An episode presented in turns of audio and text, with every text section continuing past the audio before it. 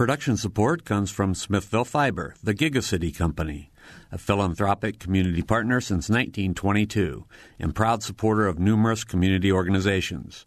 More information at Smithville.com. And School of Public Health Bloomington, Public Health Reimagined, addressing 21st century health challenges with a multidisciplinary approach to disease prevention, health promotion, and enhancing quality of life. publichealth.indiana.edu.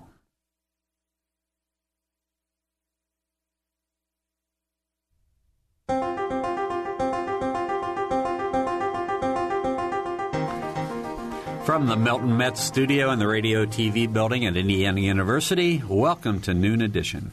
I'm Bob Zaltzberg from the Herald Times, along with co-host WFIU, WTIU News Bureau Chief Sarah Whitmire. Voting is a crucial part of life in a representative democracy. Citizens get a chance to directly influence who makes up their government, from the local school board to the President of the United States. But what happens when the election system is attacked by a foreign power or a disgruntled domestic agent? How can Hoosiers trust that a candidate has been fairly elected? What can the federal government do? And will the state be ready to protect this year's elections? We're going to talk about all those issues today on Noon Edition.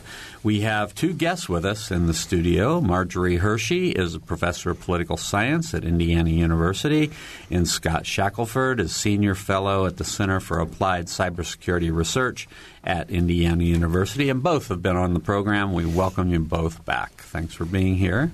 Thank you. Thank you. If you want to join us today, the phone numbers are 812-855-0811 or 1-877-285-9348. You can also join us at news at indianapublicmedia.org. You can send us your questions, or you can follow us on Twitter at Noon Edition. So really glad to have both of you today. This is a big issue heading into the midterm elections. It was a big issue in 2016, obviously. Scott Shackelford, how worried should we be about the security of our election system? We should be worried, but not worried enough that we don't go out and vote, because there's concrete steps we've already taken to do a better job in 2018 than we did in 2016. For example, we didn't even have a platform to share cyber threat information between local election officials across the country in 2016. We do now. That's not enough, but that's one step we've taken to help build some confidence. Mm-hmm. And Margie, what about you? How much faith do you have in the system? I have faith that we're going to try very hard to deal with the rather large number of issues that we have to deal with. I think the issues that Scott has mentioned are extremely important, but we have a whole bunch to talk about beyond that have to do with registration rolls, voter purges, voter identification requirements, citizenship paper requirements, and so on.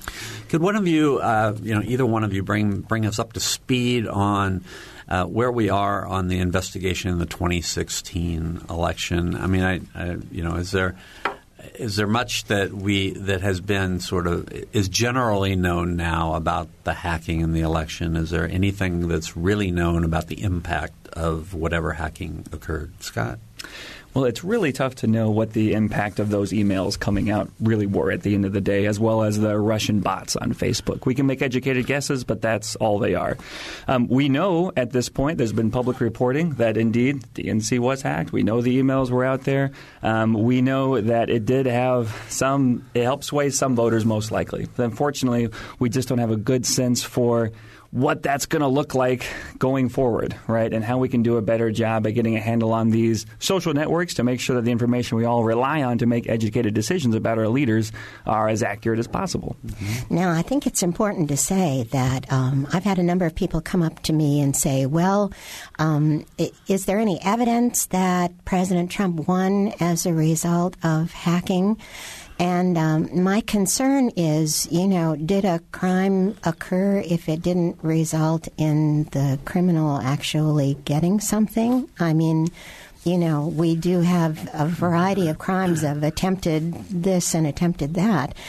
I think it's criminal to try to attack an election system even if you don't succeed. Mm-hmm.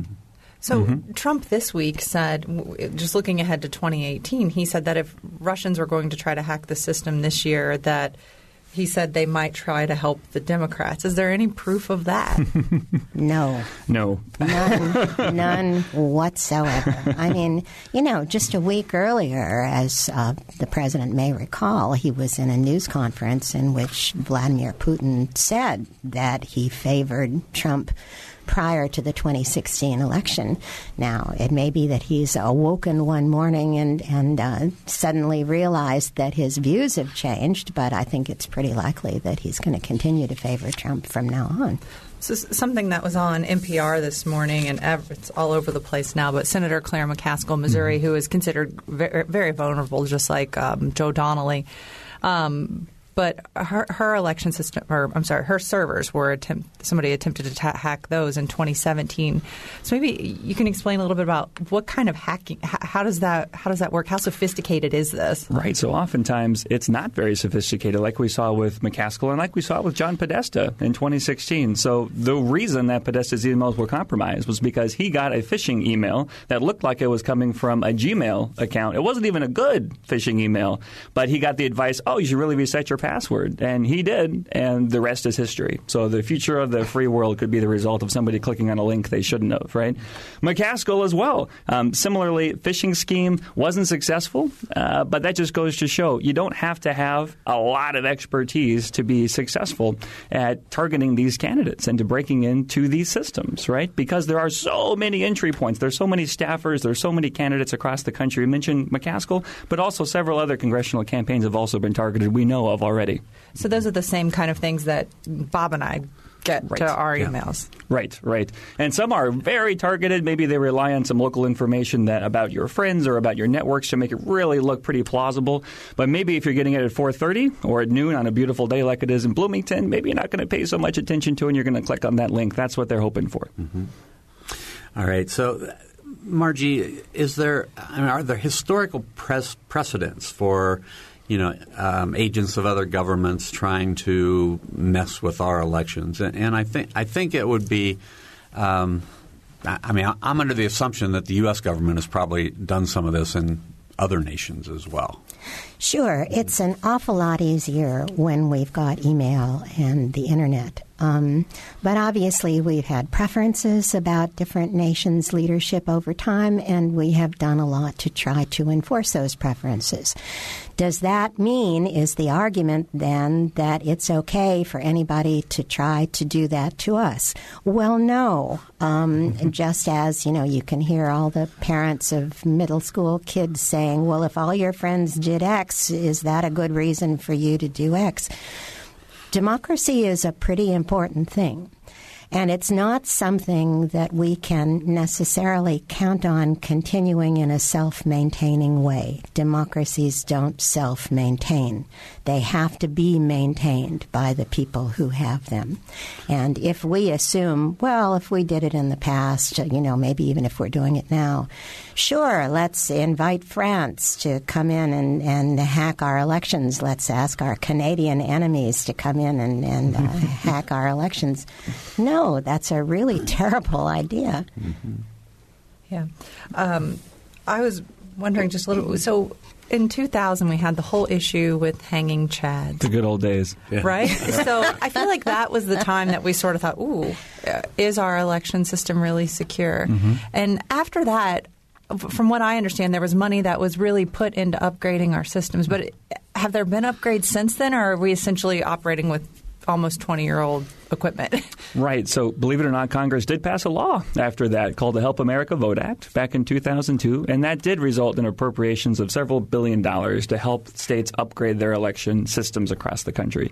And that's great, but technology moves on. It doesn't maintain itself, just like democracy doesn't maintain itself, right? So as a result, we're still running voting machines with Windows XP across the country. That hasn't been updated since 2014. So there have been trials where people can actually drive by and hack into these systems. You don't have to be physically there. There was a team at the University of Michigan who actually were invited to break into D.C.'s voting systems, and they had the University of Michigan fight song playing every time a vote was cast. I love that, actually. Oh, my gosh, right? Well, done. Well, I think it's fascinating because the ability to keep up with changes in electronic technology is just really very challenging. I write a textbook about political parties, and each edition I have a box that indicates some of the funnier things that have happened in terms of screw-ups in elections over time, and they really get to be very interesting, like, you know, the time in California where one ballot only appeared in Vietnamese, you know, and another one in Washington, D.C., where a couple of the election administrators couldn't figure out how to turn on the voting machines, and they were embarrassed about it, so they hid them. They put them behind a curtain and said they hadn't been delivered. Pay no attention. Yeah.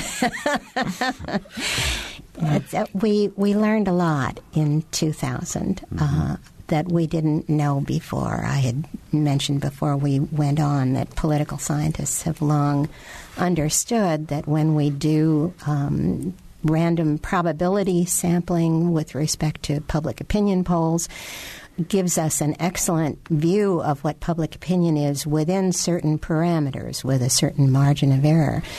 Until 2000, I had never thought of elections as having a margin of error, but quite obviously they do, and that's a sobering thought. Mm-hmm. Well, I guess this is my time to just apologize to Jim Allison, who may be listening today, because Jim Allison is a very active local person, and he probably 15 years ago was critical of Monroe County's voting system because it was going to be all electronic. He was really pushing for a paper trail, and I remember writing an editorial back then about how, oh, come on, we're in the 21st century now, and we don't need to go back to voting on paper. And I'm kind of feeling like I was really wrong. Should we – I mean, are we almost at the place where we would be better off going back to just have paper ballots that could be checked and double-checked, or some kind of paper trail? Scott? Yes. Indeed we would be, right? We do need mandatory paper trails of the kind we don't have in Indiana. We're not alone in that. Pennsylvania, 47 of the 67 counties in Pennsylvania have electronic voting machines with no paper trail requirement, right? So in these critical swing states, that makes it really tough to conduct the type of post-election audit, the risk-limited audit that Professor Hershey just mentioned. And by the way, we're not alone in going back to paper. Still, to be clear, it's the case here in the U.S. that more than 70% of the ballots cast are on paper, or there's paper involved at some point in the process, optical scan, paper ballots, that kind of thing. But when you look around the world, for what it's worth, other countries are going back to paper. Germany used to have electronic voting machines. They're back to paper ballots. Brazil, back to paper ballots, right? The only country we identified in a study we did called Making Democracy Harder to Hack a couple years ago that's going the other direction and putting more faith in technology is Estonia. They're relying on blockchain, all kinds of cool stuff in their elections. But keep in mind, it's a country with a population the size of San Diego, and a really tech-savvy one at that. I think it's important for people to realize that when you have an electronic voting machine that has no paper trail, a recount consists of pressing the button to produce the result a second time. That's the only recount you can have. You can just get the same result you did before. It doesn't sound very very effective. So you got one result, you punch the button again to make sure that you're reading it right. Right? Yeah. That's what you're saying? Yeah, exactly. Does Indiana – is there a system of auditing the elections? So the county chairman can elect to have elections audited after the fact, but no, there's no mandatory statewide audit here in Indiana. That needs to change. All right, we're going to go to the phones. We have a phone call, and it's Owen calling. Owen? Thanks, Bob. This is a question about what I would call targeting. The Russians wouldn't have much effect in Bloomington, which is so blue, or in Indiana generally, which is so red. But is it possible that the Russians would be targeting specific areas that might be close in one way or another? And Margie, I'd particularly be interested in hearing your response. Well, I think Scott has an excellent response to that, too, which is that, you know, the Russians would presumably do the same thing that the political parties and the campaigns do, and that's to put their efforts where they're most likely to bear fruit. And there are going to be a lot of very close Senate elections this year, and the Senate is critical with respect to what happens in the next 2 years. Mm-hmm. Scott, do you? Yeah. No, I couldn't agree more. It would look pretty fishy if all of a sudden, California turned red or something like that. But if you do focus on those core swing counties, those core swing suburban areas, you can have an outsized impact. And that includes targeting not just electronic voting machines in those areas, but tabulation systems, local media coverage, critical infrastructure, more generally, snarling traffic, crashing the websites where people go to figure out where their polling places are, all that stuff. I heard you talk about that on Barbara's story this morning on NPR. Mm-hmm. And can you say a little bit more about that, about these things that they aren't about how I vote, but it's whether I can get to where I want to vote? So it's a classic parade of horribles, it's called. What are all the ways that we can do if we put in our blackest of black hats to really mess with our democracy, right? And this came from that project I mentioned a couple years ago. And to their credit, the Belfer Center at Harvard's continued this since then. It has a really good guide out now for local election officials.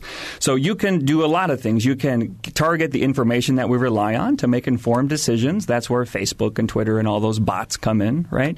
You can go after the voting machines. You can go after the tabulation system, so the software that's used to actually count up the ballots. The Netherlands was so concerned about this last year that they actually went and hand counted every ballot that was cast in that election. They didn't have any faith in the software that was used. You can also hack into the news feeds that are actually reporting results in real time. So if you do that in a country with multiple time zones like this one, that can impact turnout across the country. There's no evidence that happened, to be clear, in 2016, but it has happened in other countries like Ukraine, right?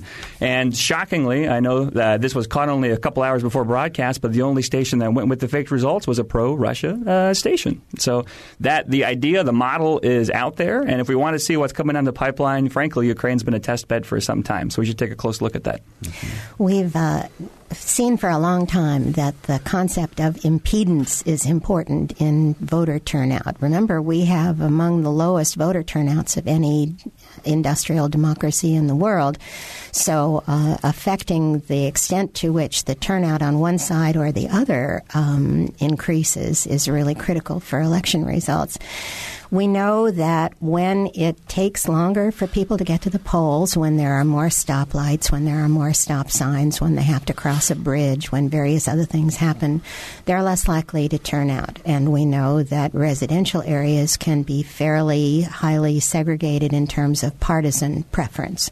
So just simply knocking out red lights in a series of areas that are known to favor one party or the other could make a real difference. Now, it would take a big effort in order to do that in a lot of areas, but you don't need to do it in a lot of areas when we've got a Senate in which every seat is going to make a difference. I know I'm probably, we're probably frightening the devil out of everybody who's listening here. But enjoy the beautiful day. Right, right. But, one thing we do in a productive way when we're frightened is to figure out what could go wrong and then stop it. Mm-hmm. Mm-hmm. Oh, and you mentioned that it might not be of particular interest for Russians to hack Indiana. I assume you are meaning maybe in 2016, but in 2018 we have a Senate race that's supposed to be fairly tight here, right? Mm-hmm. Mm-hmm. That's right. Yeah. Mm-hmm.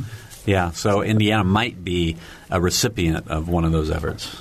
Certainly. And not just from Russia, keep in mind. Yes. They were one of the main antagonists, obviously, in 2016, the main. But looking ahead, there were others. There was a lot of – oh, of course. 400-pound people spread across, the world. But looking ahead, who knows? I mean, look how effective that was, right? So – mm-hmm. We opened a kettle of fish. Right. So when we're talking about all these things, Marjorie, you just mentioned stoplights. When we're talking about Facebook, we're talking about news organizations.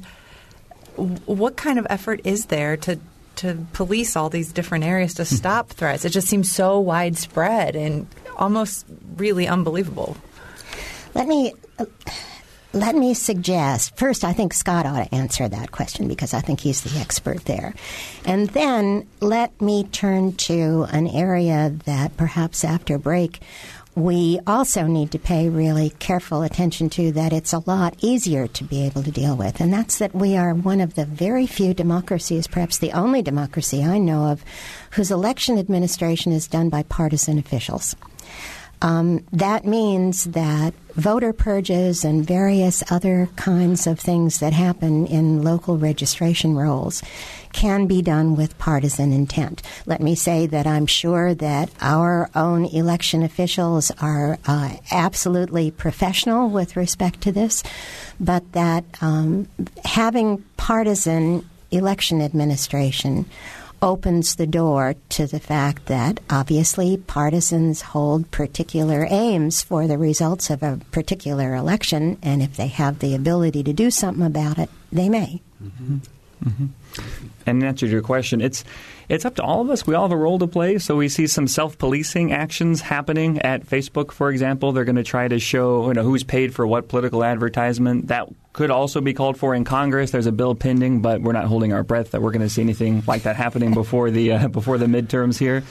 There has been action, though. We mentioned the information sharing. In January 2017, in the waning days of the Obama administration, Secretary Johnson also designated our voting machinery as critical infrastructure.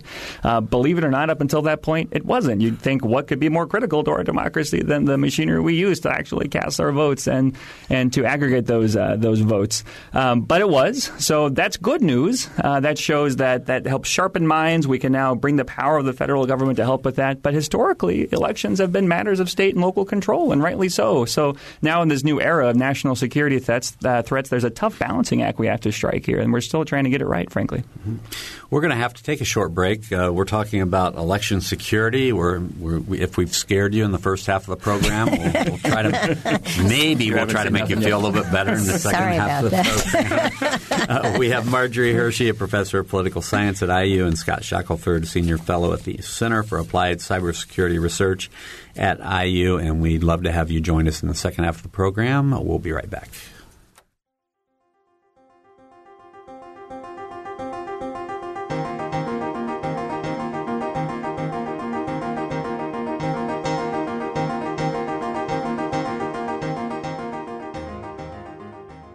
From the Milton Metz studio at IU's Radio TV building, this is Noon Edition on WFIU. Production support comes from Smithville Fiber, online at Smithville.com, and IU School of Public Health Bloomington, online at publichealth.indiana.edu. WFIU News covers South Central Indiana and the state throughout the day at WFIUnews.org and on Twitter at WFIU News. You can watch unfiltered video of breaking stories on Facebook Live, and you can get a digest of all the day's top stories delivered to your inbox each afternoon. It's a free and easy way to stay on top of the headlines, plus the in-depth audio, video, and print news stories you can't find anywhere else. Subscribe right now at WFIUnews.org.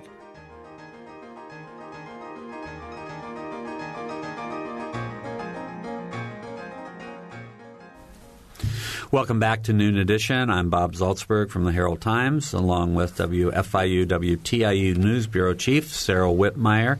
We're talking about election security today and trying to make sure that everybody we'd like for everybody to get out to vote, but we also want to talk about whether your vote's going to be secure or not. Our guests on in the studio today, Marjorie Hershey, who's professor of political science at Indiana University, and Scott Shackelford, senior fellow at the Center for Applied Cybersecurity Research at IU.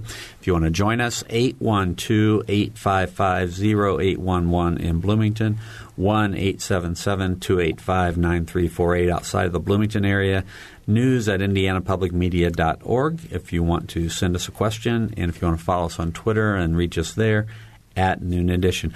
Margie, you were talking about the election administration being partisan in these elections.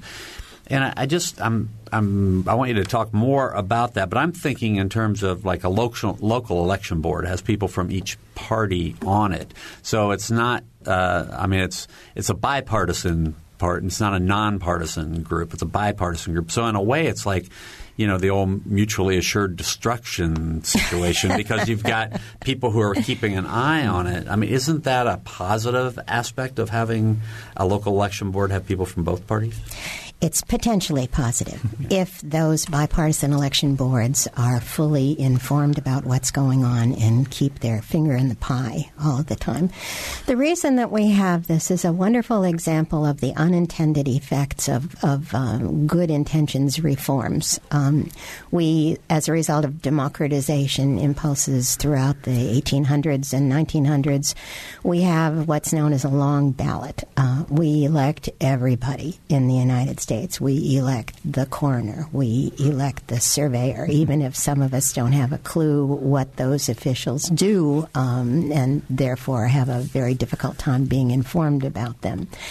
The result is that we elect county clerks who have authority over elections. We elect the Secretary of State of the states who almost always have authority over the elections within the state. The result is that we have some control over the security of the registration rolls. Now, when we register to vote, everybody knows that sometimes people move, and we aren't required to inform the election registration office that we've moved. And so voting rolls are highly inflated. That is not a problem. I know this will come as a shock to a lot of people, but the voting registration rolls are just what gives us a permit to come in and vote if we come in and vote. We don't count how many registrations there were on Election Day. We count how many votes there were for each side.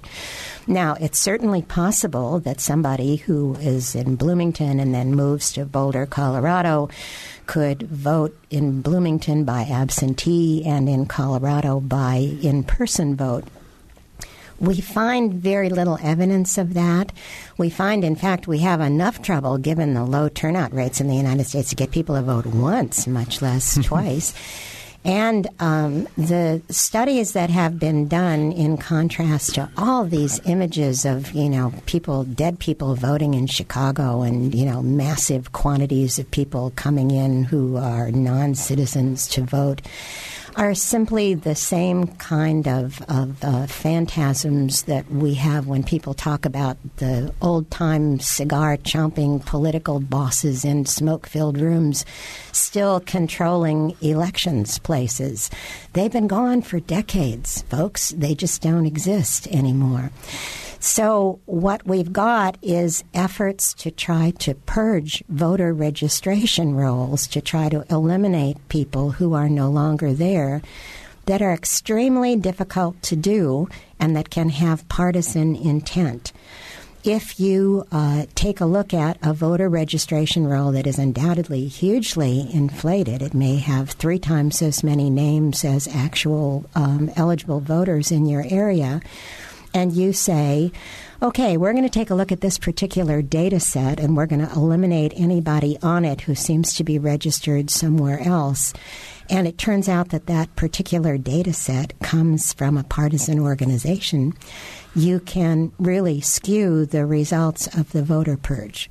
And this happens in many states many times. There's every reason why, if we have a partisan official in charge of these purges, and if he or she has a partisan intent, which, forgive me, most of us do, this is going to happen. Mm-hmm. Yes, Scott. And just building off that briefly, I would say, just echoing the sentiment there, but we need to do more to secure those voter registration systems, right? So Illinois was compromised. Their voter registration system was back in 2016. Again, there's no evidence that polling places or addresses or anything like that was messed with, but that could happen in the future. And if you could imagine that kind of micro-targeting we were talking about before the break, if you change, it looks like you move from this address to this address, you got to go 2 miles that way, talk about depressing turnout. Pretty quickly, right? So we got to do more to make sure that these voter registration systems are as secure as we can make them. Mm-hmm. And in that light, for everybody who is listening, all you need to do is to go to a website. Excuse me. We ought to post that website that will let you look up your own voter registration and make sure it's still valid. And if I were you, everybody listening, I would do exactly that. You mentioned earlier that federally, there's not much oversight over elections, and you said that's a good thing. Why do you believe that? It just seems like maybe we could correct some of these issues and have a more uniform rule about voter purging and IDs and all of those things. No, to be clear, actually, in the summer of 2016, I did an op-ed for the Christian Science Monitor where I actually called for voting machinery to be reclassified as critical infrastructure. So I'm actually on the opposite end of that. I do think there should be a federal role here, particularly for DHS to work closely with election officials across the country to share the cyber threat data in a more productive way than it has been so far.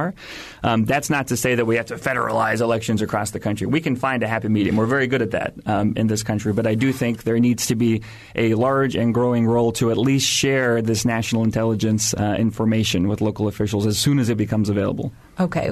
Can you talk a little bit about the Secure Elections Act and what that is? Sure. So this is a bill pending in the Senate right now. The history of this is that Congress has done a little bit since 2016 to help secure elections going forward, but not a lot. There was an appropriation earlier this spring of $380 million to help. This is part of the Help America Vote Act funding we talked about earlier. States purchase more recent up-to-date voting machines. That's a down payment. Doesn't get us very far. There's a new piece of legislation that is called the Secure Elections Act pending in the Senate. It has a number of bipartisan co-sponsors, which is a good sign, and it would do some encouraging stuff, right? So it would, for example, make sure that every vote that is cast across the country would incentivize states to rely on paper ballots to do that, right? So it would offer some carrots to make that happen and not just sticks there. It would encourage security audits and the adoption of basic cybersecurity standards for voting machine manufacturers. There's only a handful of those across the country, and they don't have that many employees. For example, the biggest one makes in a day what makes in a year what Google makes in a day, right? So I mean, these when they're up against foreign nation states, good luck. So we need to have a helping hand there. The National Institute for Standards and Technology, for example, is really good at creating standards for a lot of stuff, including cybersecurity, right? So they can do more to help these voting machines manufacturers and these state and local election officials make sure that we're buying secure stuff as well. And this bill would help with that too. Again, so far, there's only sponsors. There hasn't been an official vote yet, and it hasn't gotten very far in the House. But at least it's getting some traction. My hope is that it'll move forward quickly. You mentioned this $380 million, and that was something I know came up last week as we were talking about all this Russian interference. Democrats were trying to pass something to get more money for the election system, and Republicans said, no, we don't need this. We're already fully funding it and have been for years. What's your take on that? I guess that depends on your definition of fully funding, right, and what the budgetary priorities here should be. I, for one, think there should be no higher priority when we're talking about our democracy than defending it. When we flip a light switch, we expect the lights to come on. When we open a tap, we expect water to come out. And when we touch a screen or fill in a bubble to elect our leaders, we want that to be free from foreign entanglements, right?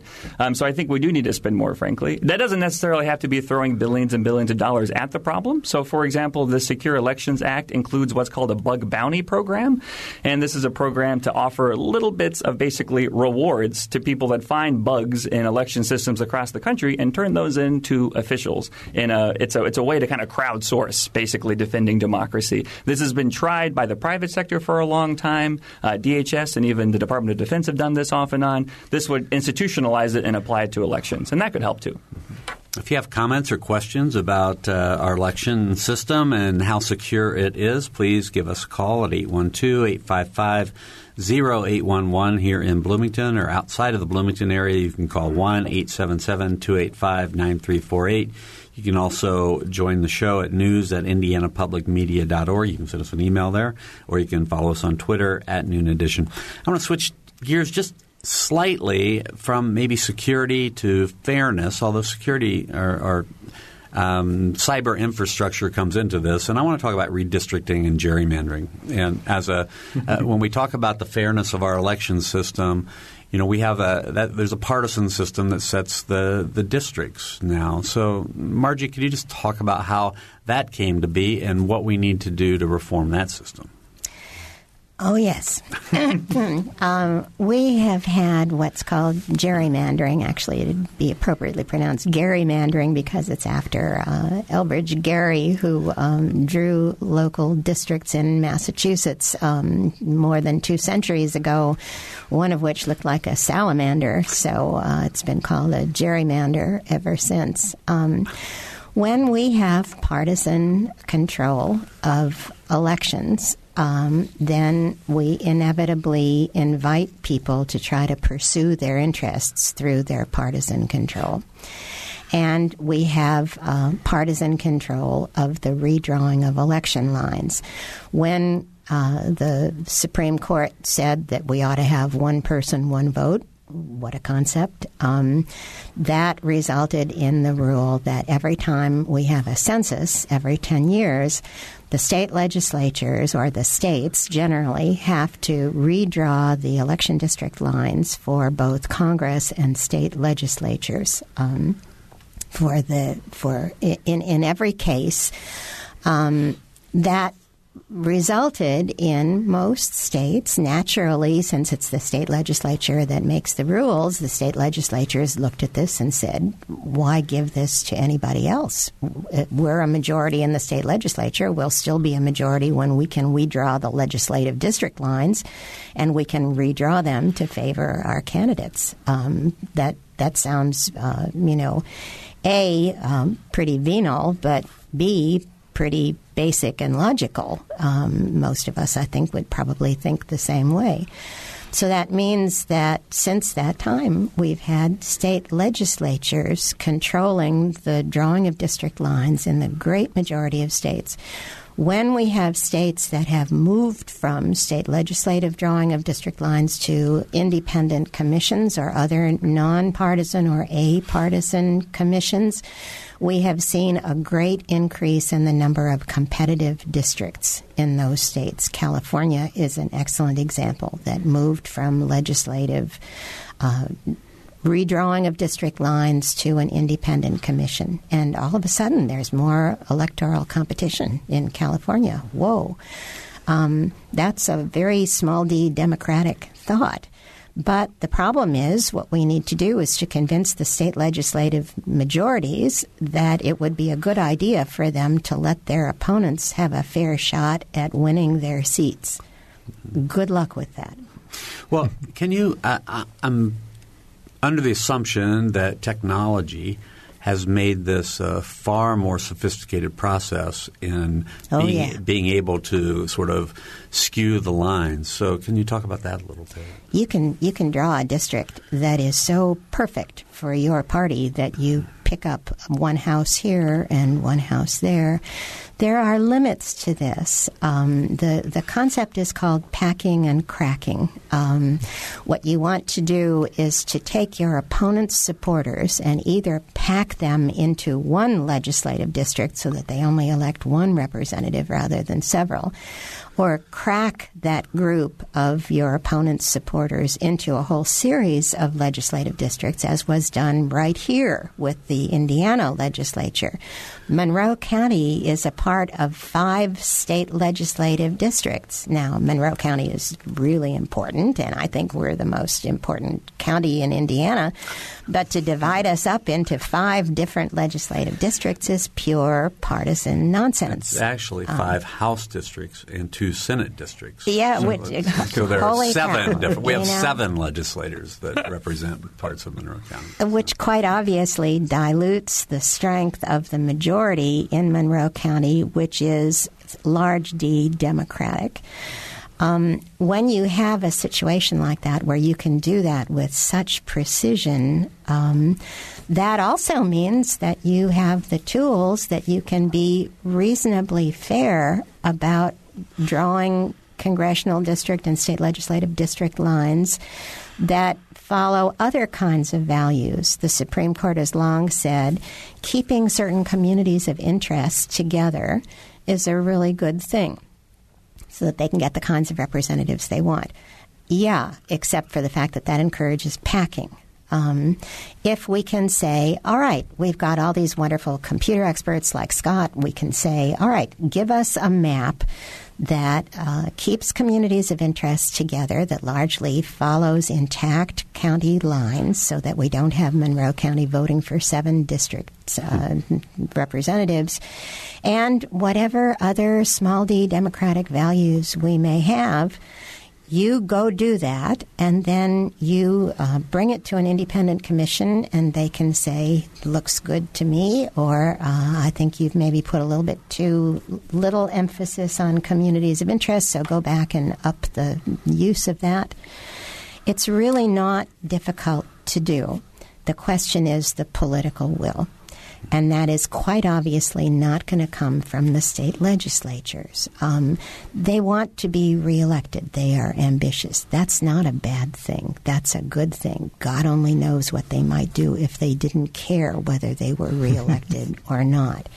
But that means it's going to have to either come from the voters or independent groups of some kind who press for this kind of independent drawing of district lines. And let's face it, it's not going to come from the voters. You and I are probably not going to just rise up out of our chairs right now and start pressing for independent drawing of district lines. We're going to go have lunch or whatever.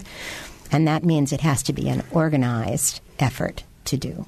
Well, Indiana had that redistricting committee, was that last year or the year before?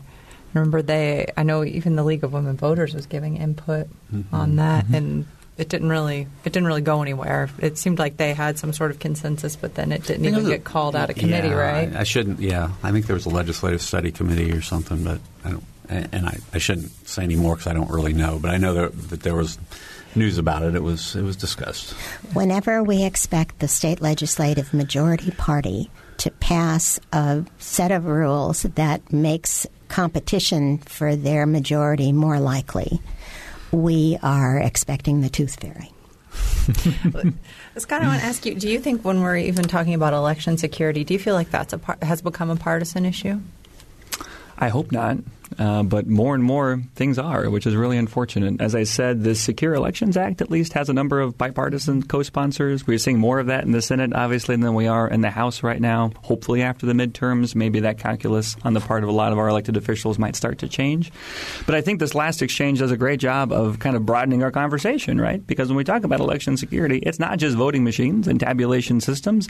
It's information warfare. It's gerrymandering. It's helping the generation that's coming up now in school be able to spot, junk news or fake news, right? And we can do more of that, frankly. That's one reason that we're co-hosting in September. IU is with Australia National University, an event at IU's Advancement Center in D.C., so kind of our campus in air quotes there, where we're going to bring together researchers from both universities to talk about how democracies around the world are trying to do a better job at making democracy harder to hack. And the goal is to create a guidebook that we could share with other democracies that are, frankly, in the same boat. We're all, and frankly, it's leaking. Well, thank heaven you are. I think it's absolutely wonderful that we are contributing to this way in democratic practice. But let's be honest. When we have a situation in which the leader of an important foreign power says that he favors one party's candidate over the other, and we have a situation in which we expect that party in Congress to vote to spend more money investigating whether that is so, we really are on a fool's errand. If you have questions or comments, we have about 10 minutes to go. You can join our conversation at 812-855-0811 in Bloomington or 1-877-285-9348 outside of the Bloomington area. News at indianapublicmedia.org if you don't want to go on the air and want to send us a question, or you can follow us on Twitter at Noon Edition. I want to start talking about potential solutions a little bit. We've sort of sprinkled them in a little bit as we've talked about all the problems that we're facing. So, Margie, let's start with you. I mean, what would you like for, like, as an individual voter, what can I do? What should I be supporting? What should I be asking my legislator, my congressman, my senator to do? I think it's not enough for us as individuals to ask our representative to do something. I think what we need is a process by which organizations are developed and supported through funding and through energy that gained so much public attention that state legislatures can't ignore them. We've gotten campaign finance legislation through the Congress only on a very few occasions when some super scandal has occurred. But in the late 1960s and early 1970s, for example, we developed the Federal Election Campaign Act that generated a series of rules that for a time did limit the amount of spending on campaigns, did produce transparency in the reporting of who was contributing that money, until after a couple of decades, various interests figured ways around it, which doesn't mean that that's trivial. Those 2 decades were times when we had cleaner elections than we've had since that time. We can get back there not just through having a Watergate, which was one important stimulus to it.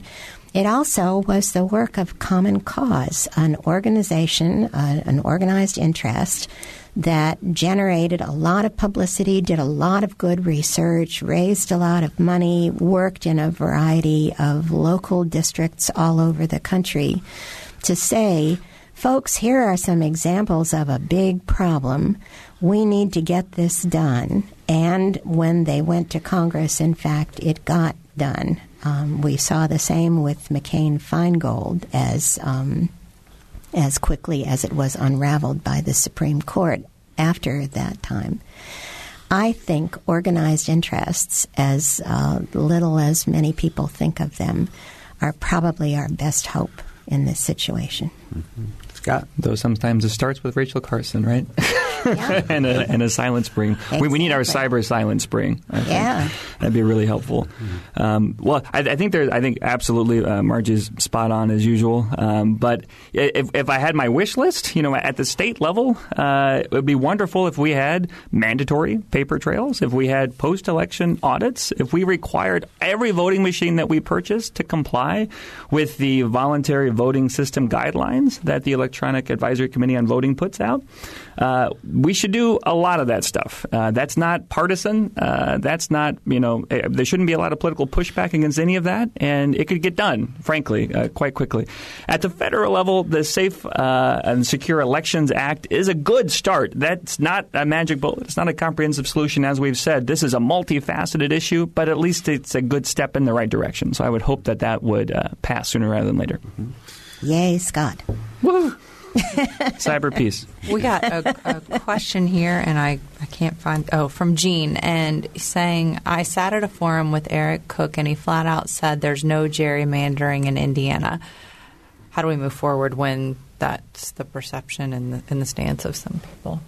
Well, for one thing, somebody stands up and hopefully has some prepared data in advance to say – A, that is a term that I will not use on public radio, and B, here is the evidence of it. Here is what the districts look like. Does that, looking at a map of the districts, does that look to you like something that is drawn in a reasonably equitable and fair fashion? Mm-hmm. Mm-hmm. The people get away with a lot these days by simply making outrageous statements that are so outrageous that all the rest of us out here are thinking, holy cow, is that right. Possible? And by the time we've figured out that that's pure nonsense, they've made another statement like that, and we're sitting there gasping again. We just need to be prepared to say, no, in fact, that's false.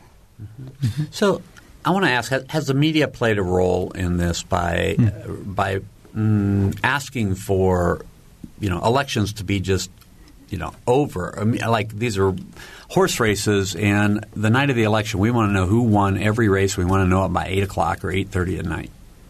I mean, it sounds like if we were to actually go to paper ballots throughout the election cycle, that it might – although we have – in Monroe County, we have a paper ballot system now, and the election results do come out quicker but there's a paper trail. Is that – I mean, have we perfected the use of paper so we can do this just as fast or faster than we have before? We can certainly do optical scans very quickly.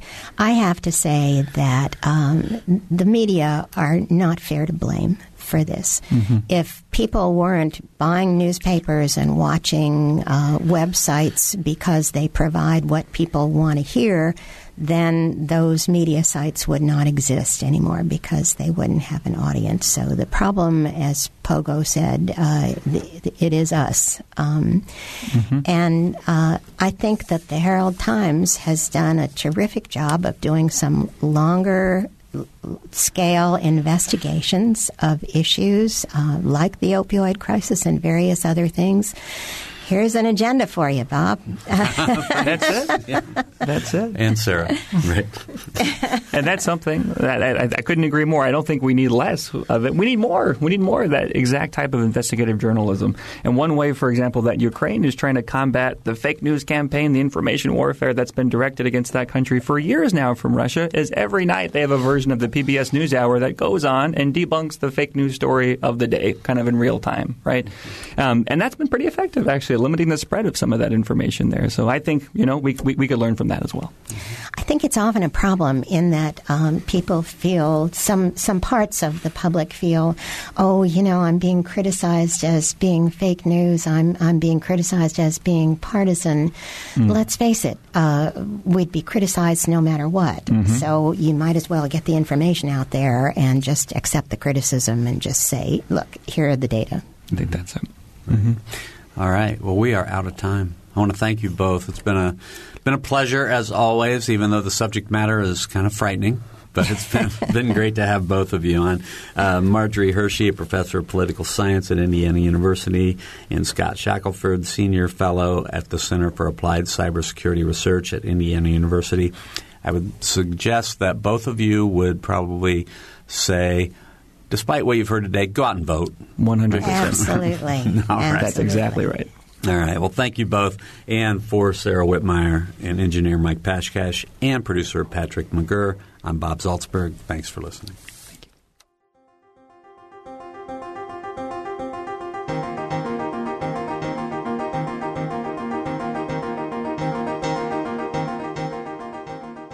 Noon Edition is a production of WFIU and the Herald Times. A podcast of this and other WFIU programs is available at WFIU.org. Production support comes from School of Public Health Bloomington. Public Health Reimagined, addressing 21st century health challenges with a multidisciplinary approach to disease prevention, health promotion, and enhancing quality of life. publichealth.indiana.edu. And Smithville Fiber, the Gigacity Company, fiber internet, HD and digital IPTV in southern Indiana. More information at Smithville.com.